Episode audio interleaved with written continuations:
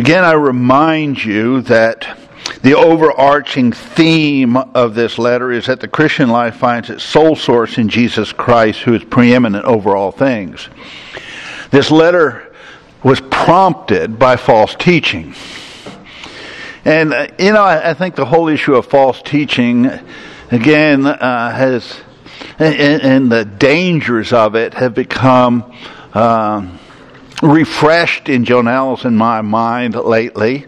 At least two people we know pretty well have fallen prey to false teaching lately. And false teaching that has um, attacked the person of Christ, who he is, uh, false teaching that has attacked the work of Christ, what he did. Uh, and uh, we live in a world where uh, false teaching is um, very prevalent. And, you know, you think those who have been raised up in the church, you know, are solid enough that they won't be led astray. Yet, you know, one of the people we know is someone who actually served on the mission field for a while and now has gone down this path of error.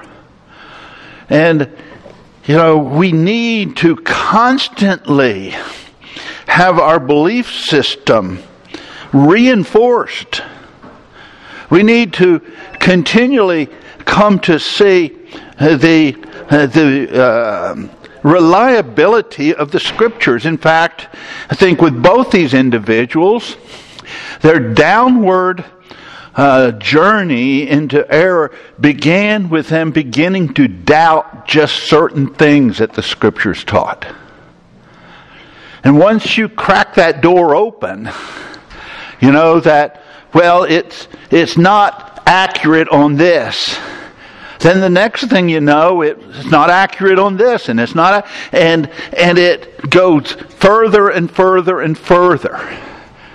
And so they started uh, doubting certain things that the Christian uh, that, that scriptures taught, and largely either because in one individual's case, it's because he felt that the scriptures didn't align with science.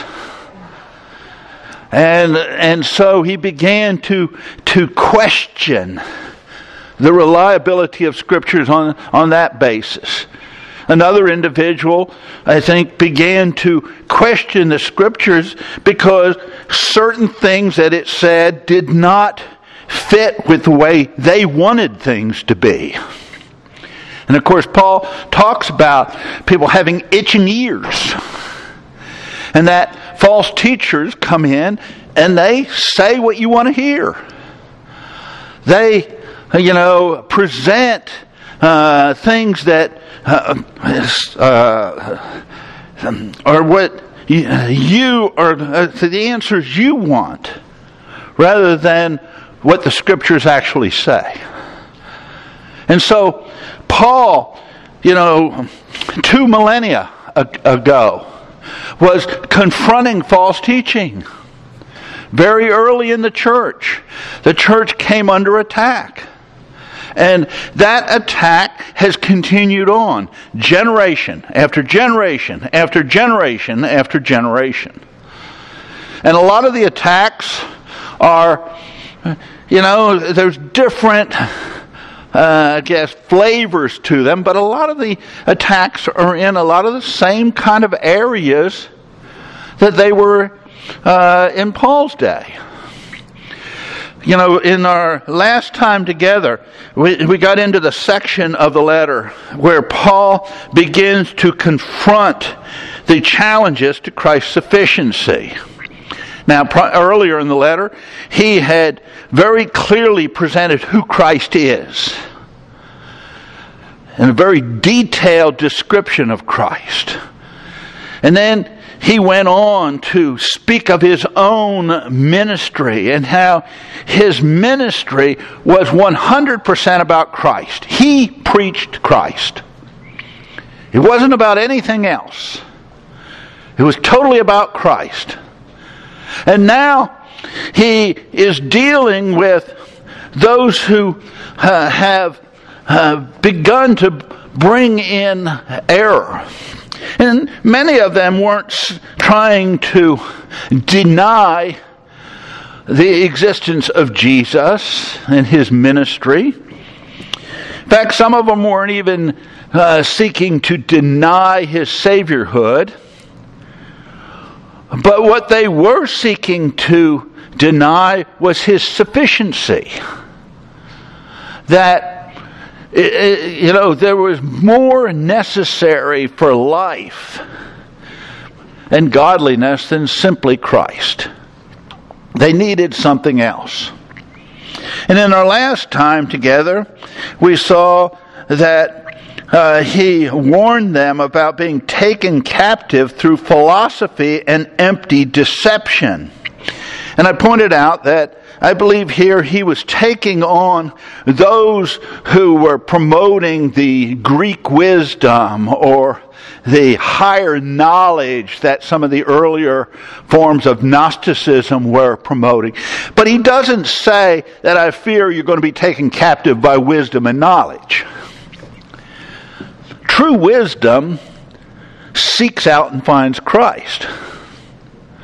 True knowledge is going to take us back to, is going to recognize Christ for who he is.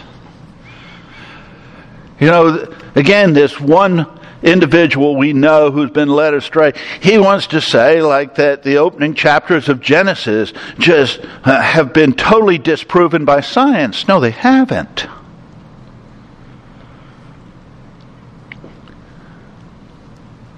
In fact, I can, you know, I have a friend in Waukesha has his PhD in physics who can show you very clearly how everything in Genesis, opening chapters of Genesis, line up very much with science.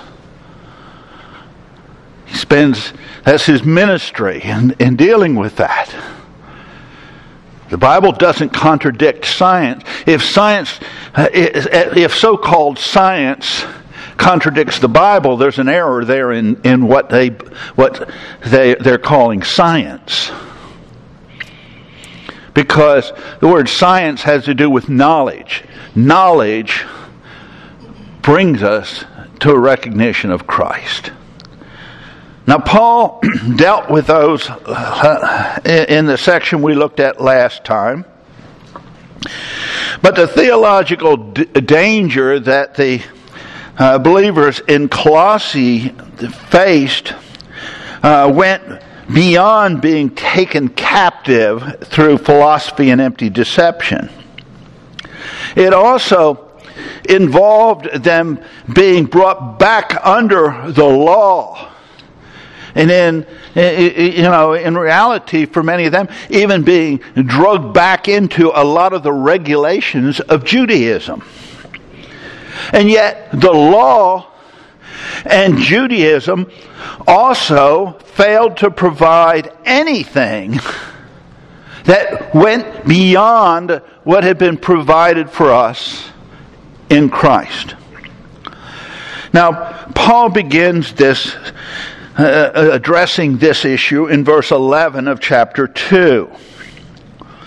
And Paul here informs his readers that in Christ they had all become partakers of true circumcision. It says, in him, the him, of course, being Christ, contextually here, in Christ, you were also circumcised with a circumcision made without hands in the removal of the body of the flesh of the circum, by the circumcision of Christ.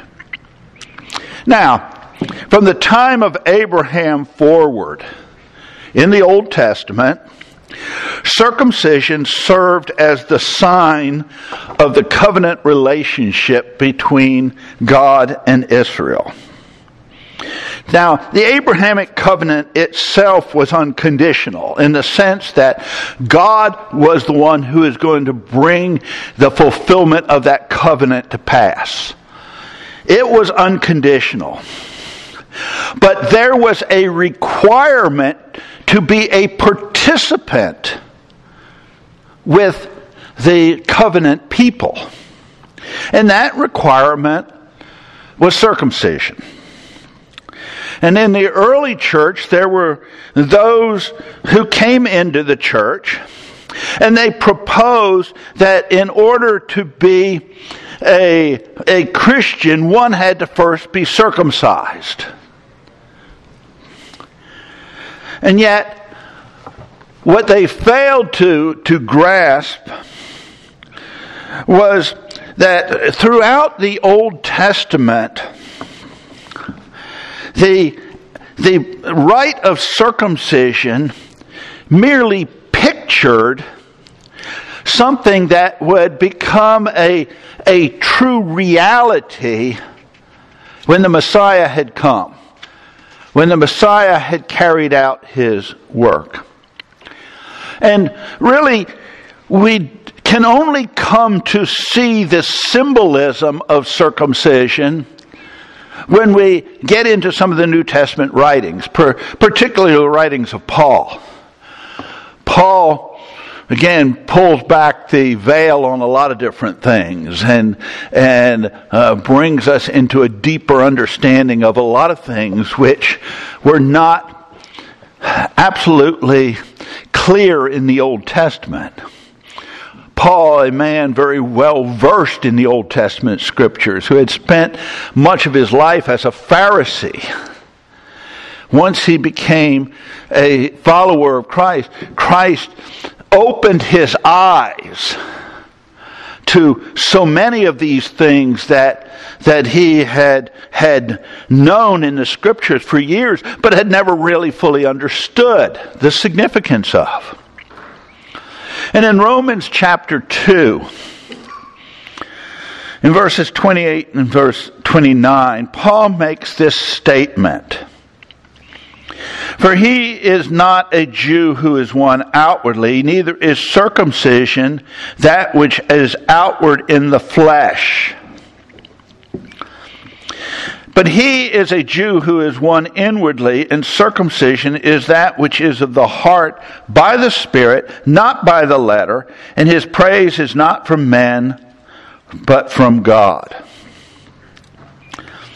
Paul argues here that the outward sign of circumcision only had any significance because of what it pictured spiritually.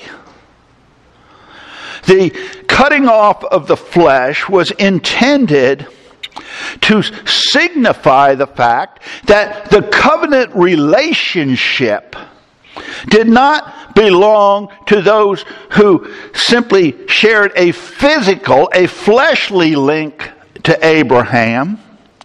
But the covenant relationship belonged to those heirs of Abraham who, like him, set aside reliance on the flesh. So when a child was circumcised, the, the significance of it was meant to say that for this child to truly be part of God's covenant people, they, like Abraham, needed, you know, not to rely on their fleshly tie to Abraham, but to rely on something spiritual. And that's why Paul elsewhere said, not all Israel's Israel. Now, some will take that and try to twist, twist it around and say, well, now the church is Israel. And that's not what Paul's saying. He's saying, look, there are people who are physical descendants of Abraham, but who do not share the spiritual relationship that, that Abraham had with God.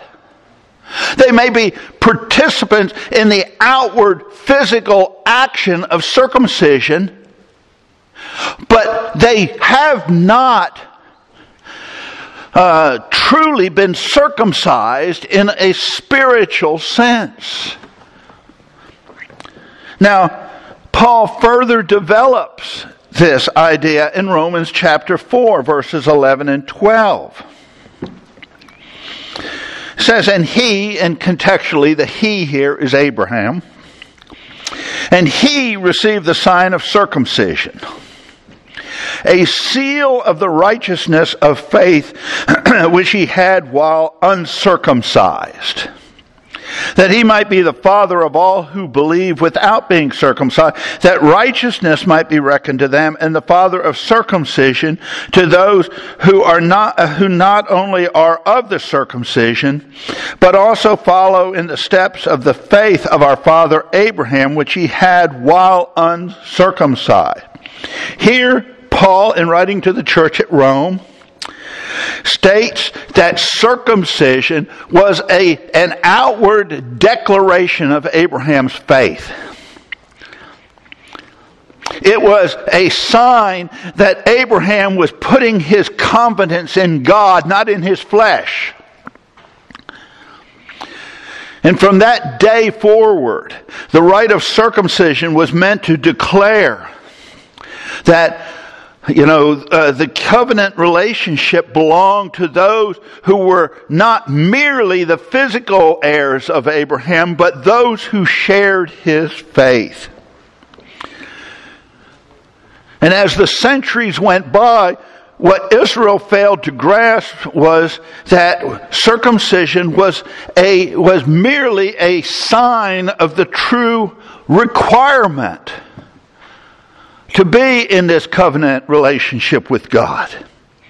If they bore the outward sign but lacked the reality, then the sign was meaningless. Not all Israel is Israel. Many who bore the outward sign did not really share in the faith of Abraham. The sign only had real meaning when it accompanied the reality. Now, throughout the Old Testament, circumcision pictured faith in God rather than reliance on the flesh. But in the Old Testament, there was never any real provision for the OT saint to be separated from his fleshly nature. Paul, though, in Colossians 2:11 points out that we as believers do not need to participate in the rite of circumcision because in Christ true circumcision has taken place. Now, certainly, the Old Testament's uh, saints were, were not to rely on the flesh, and neither are we. But we have provision made whereby we can not only cease from relying on the fleshly nature, we can actually be set free from it. In verse 11, Paul speaks of the removal of the body of the flesh by the circumcision of Christ. Now, this word Removal, which in some translations is translated putting off, has to do with stripping it off. And in this case, Paul states that the thing that is being stripped off of us is the body of the flesh. Now the question is, what does Paul mean by this? What is the body, what is, what does he mean by the body of the flesh? Now, of course, the word body is often in the New Testament used in reference to the physical body. But there are other ways that this term can be used and is used. An example of that is in Romans chapter 6, verses 6 and 7. In that passage, Paul writes, For we know that our old man was crucified with him so that the body of sin might be done away with, that we should no longer be slaves to sin, because anyone who has died has been freed from sin. In this passage, Paul is arguing that through our death with Christ, and we're going to deal more with this as we move forward through Colossians, but because of our death with Christ, provision has been made to deal with the full extent of sin. When he talks about the body of sin, he's talking about the totality of sin. Our death with Christ did not just deal with uh, a, a small aspect of sin, it dealt with sin, the completeness of it. And I believe that in this passage, Paul is using body in a very similar sense. He says, while in the Old Testament there may have been this break in reliance on the flesh, in Christ, provision has been made for the full extent of the flesh to be dealt with.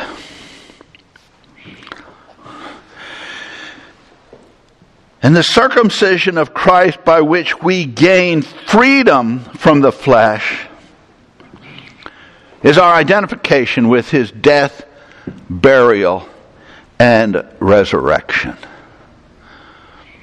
You know, we, my wife likes visual. Uh, she says she's a visual learner, so she likes to have some visuals, so I'll put some. We came to Christ based on our old Adamic nature. The old man. We'll see the old man later in in uh, Colossians, and we now are told in Scripture that we are new creations. There's a new man. Again, we'll look at a lot of this as we move forward in future weeks. But in between what takes us from the old man to the new, and I have to remember not to just point because I'm recording this and it doesn't help people. So if I just start pointing at stuff, remind me, because I'm bad at times of saying, what takes us from this to this? And the person listening doesn't have a clue what this and this is. Uh, but what takes us from this old life to this new is our identification with Christ. Our salvation so completely identifies us with Christ that one, we died with him. Paul speaks about this on numerous occasions. Uh, uh, we were buried with him. And we were raised with him. Death, burial, and resurrection. Uh, chapter t- uh, 2, verse 12. Having been buried with him in baptism. Now, I believe here baptism is spirit baptism. Um, the word baptize uh, is one of those words that from the earliest days of English translations, nobody's had the courage to translate. Uh, they've always transliterated it. Comes from the Greek word baptizo. Uh, the word baptizo had started out with the dyeing of a garment, where you immersed the garment in the dye. And when you pulled it up, it had all those qualities of the dye. Now, over time, the term took on broader meanings. And it had to do with becoming immersed or totally identified with something. And so, you know, at the moment of salvation, the Holy Spirit immerses us in Christ. He totally identifies us with Him. And so that immersion in Christ you know, identifies us totally with His death, burial, and resurrection. And so Paul says, having been buried with him through immersion in Christ, in uh, you know, in which you were also raised up with him through faith in the working of God who raised him from the dead.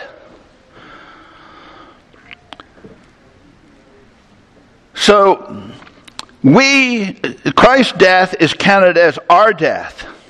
his burial is counted as our burial. His resurrection is counted as our resurrection. Now, the implications of this are numerous, but in this specific passage, Paul tells us that it makes it possible for us to totally put off this old, excuse me, uh, Adamic nature. That we can be totally uh, set free from that flesh and live on the basis of a whole new life. This is real, true spiritual circumcision. Now, that break with the flesh is the result of our salvation. It is not the cause of it. And that becomes clear in verse 13.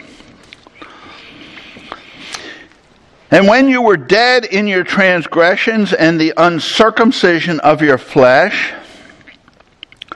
he made you alive together with him, having forgiven uh, all our transgressions. Paul here reminds his audience that God's work began when they were still dead in their transgressions. They were still separated from God.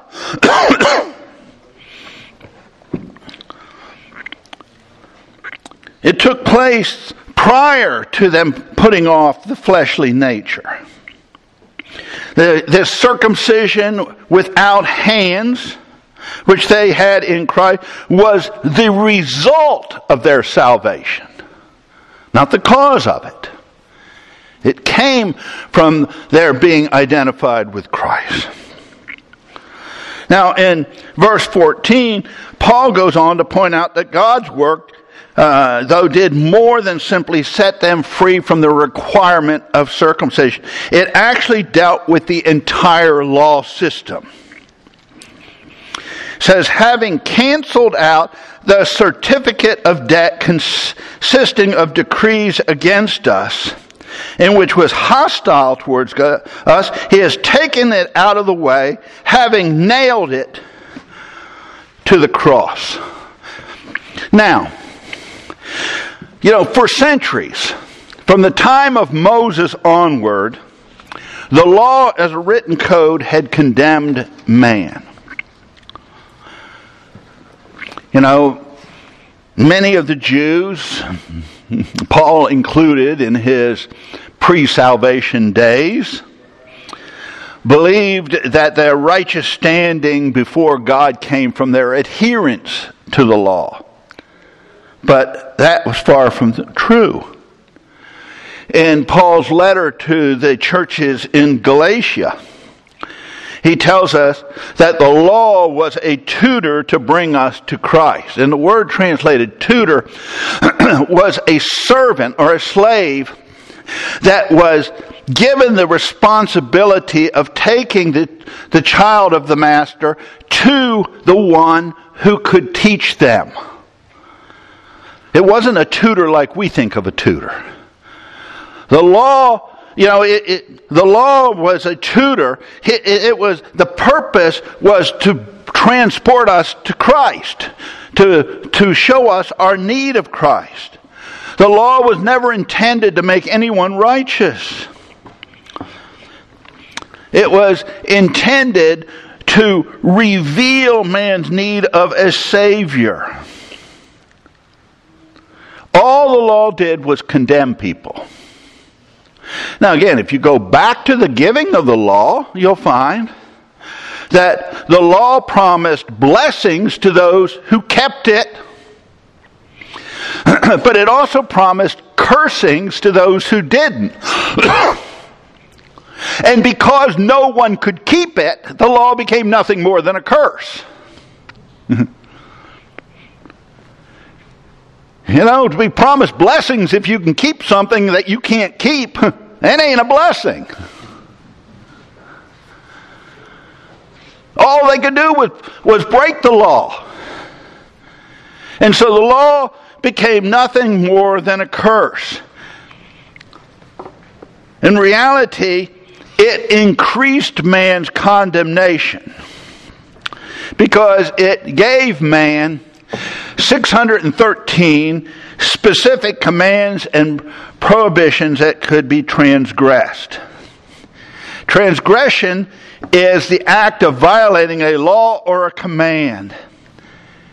It's the act of stepping outside of established boundaries. Now, from the time of Adam and Eve all the way up to the giving of the law, man was sinful. But the majority of man's sin was not transgression.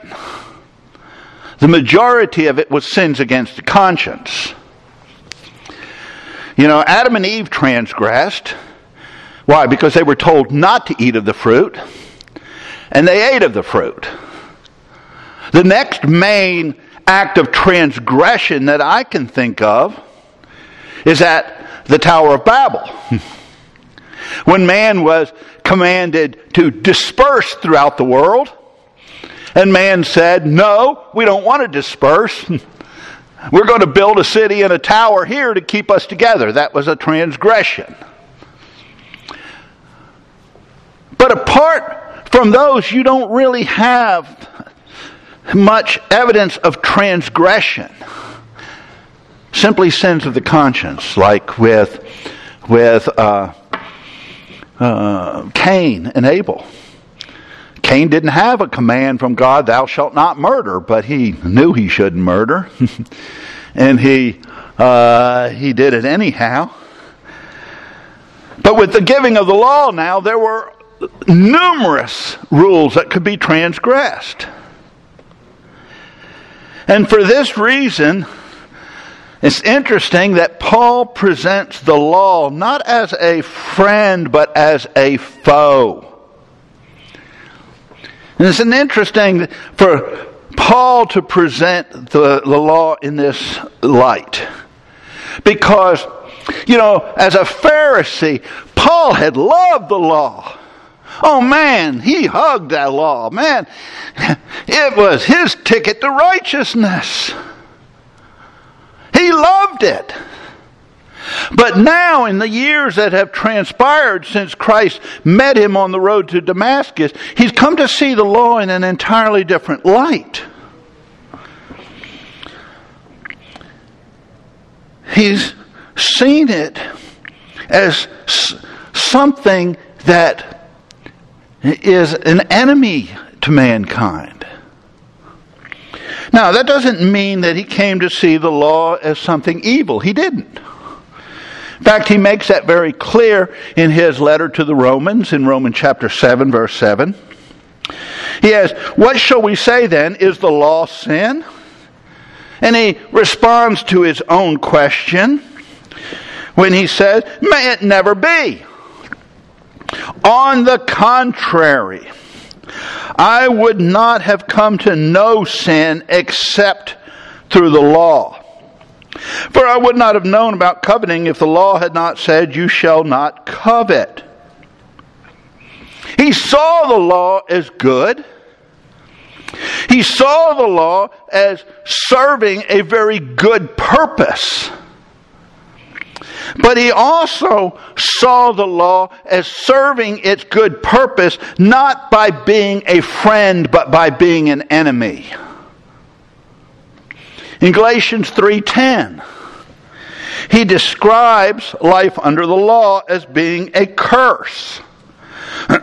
for as many are as uh, are uh, for as many as are of the works of the law are under a curse. For it is written, Cursed is everyone who does not abide by all things written in the book of the law to perform them. As I said earlier, while the law promised blessings to those who kept them, it promised cursings to those who didn't. And because no one, no one with this Adamic nature had the capacity to keep the law, it became nothing more than a curse. And that's why in Colossians 2:14 Paul speaks of it being hostile towards us. And Paul goes on to say that the way that God dealt with this foe was by taking it out of the way, nailing it to the cross. Take this down for a minute.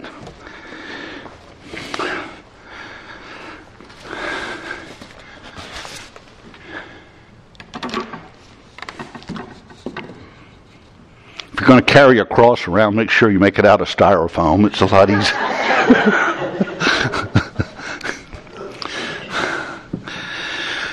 Paul says, look, the way that God dealt with the law was by taking it out of the way, nailing its requirements there on the, to the cross.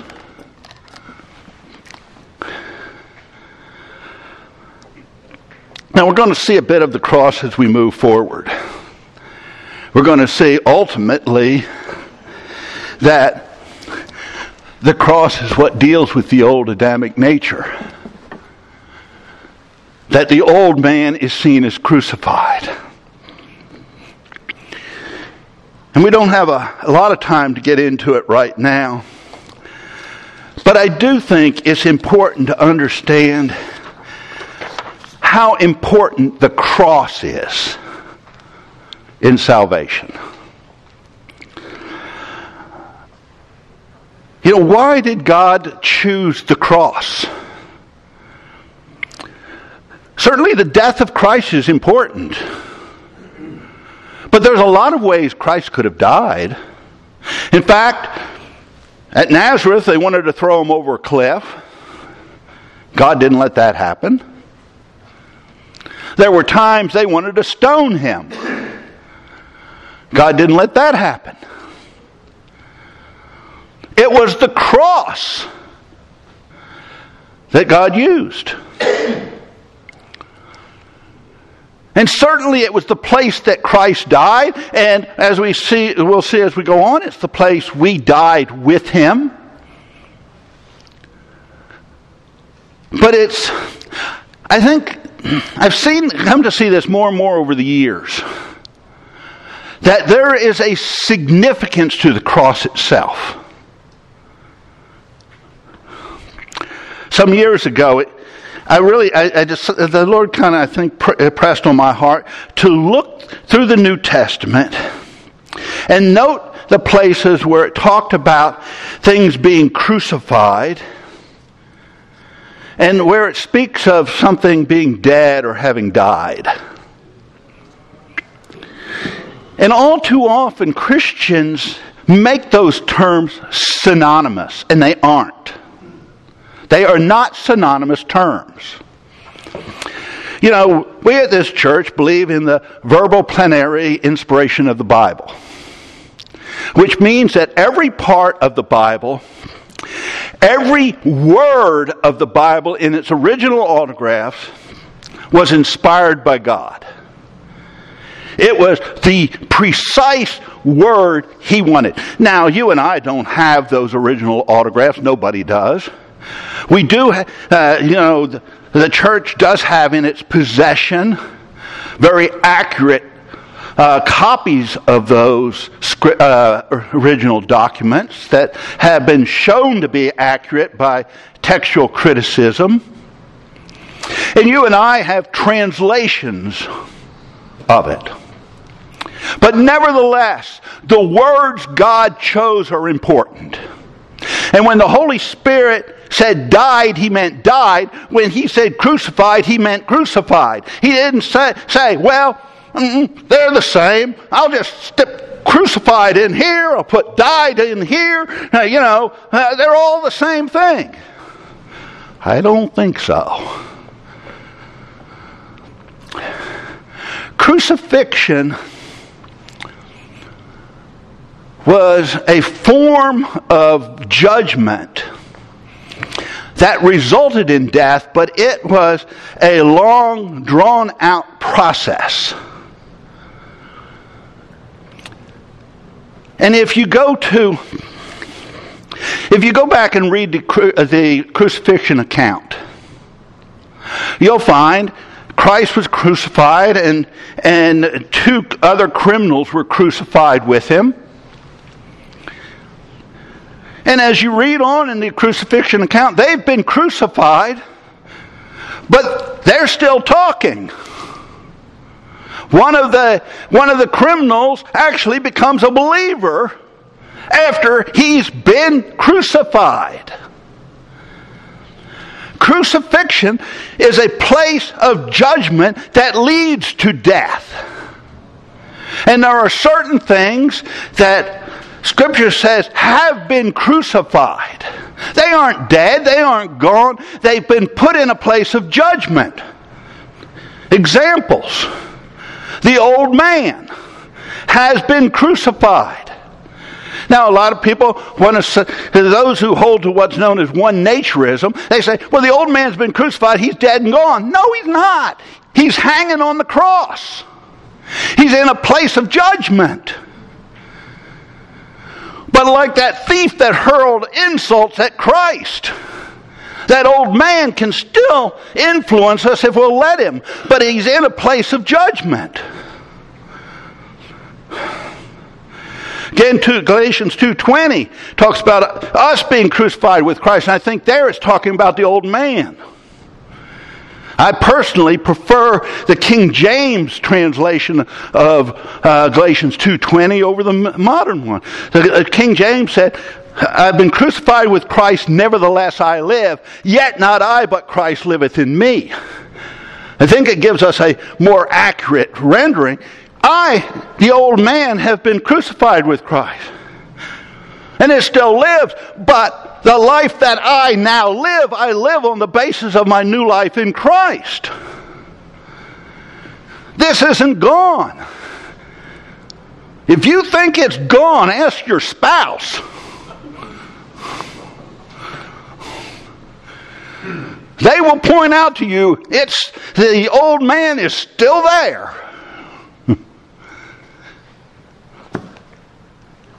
You know, the flesh is said to be crucified. Galatians 5:24. The world is said to be crucified. Galatians 6:14. The world ain't dead and gone.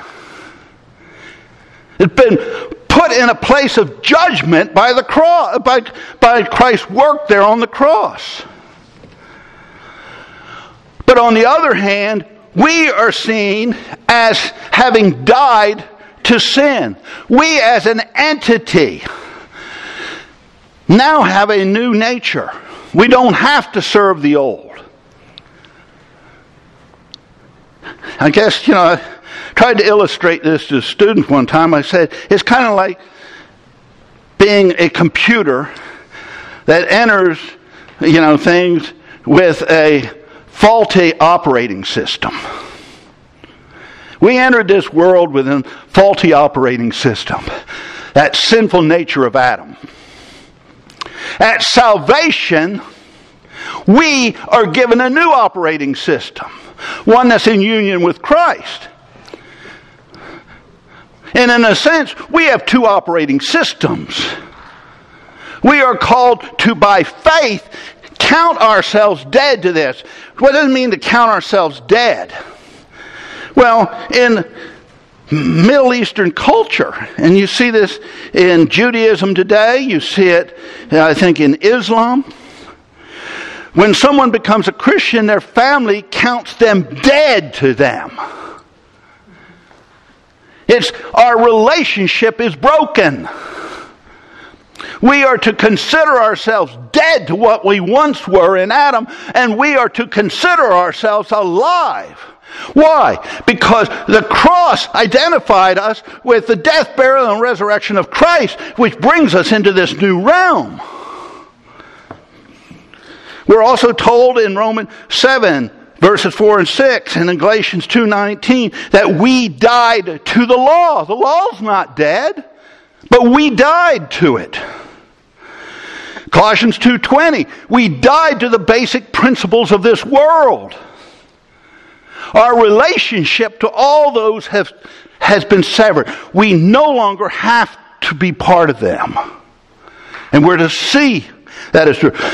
And hopefully, I mean, I don't have time, enough time to discuss this now. We will discuss it more as we move forward through our study. But just as we finish up this morning, again, Paul says that the requirements of the law were nailed there on the cross.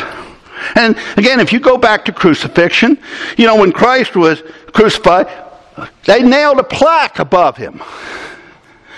With crucifixion, they would put a plaque there saying what crimes they were guilty of. And Pilate, Pilate couldn't find any crime, so he just put Jesus of Nazareth, the King of the Jews. But Paul tells us that the way that God dealt with the law was he nailed the requirements of the law on the cross. Those things which were the crimes held against us were nailed to the cross so that the cross is seen as the, the satisfaction of God's demands for the law. And by it, God takes the law out of the way. The condemnation it had on us is gone. It was nailed, it, was dealt with by the cross. And so the necessity of the law is gone. It can add nothing to the work of Christ. Now we're out of time. In fact, we're past being out of time. I'll stop there and, excuse me, we'll pick up there next week because it's going to be interesting to see that when Paul talks about taking the law out of the way, he also talks about that in doing so, God, uh, God disarmed our enemy.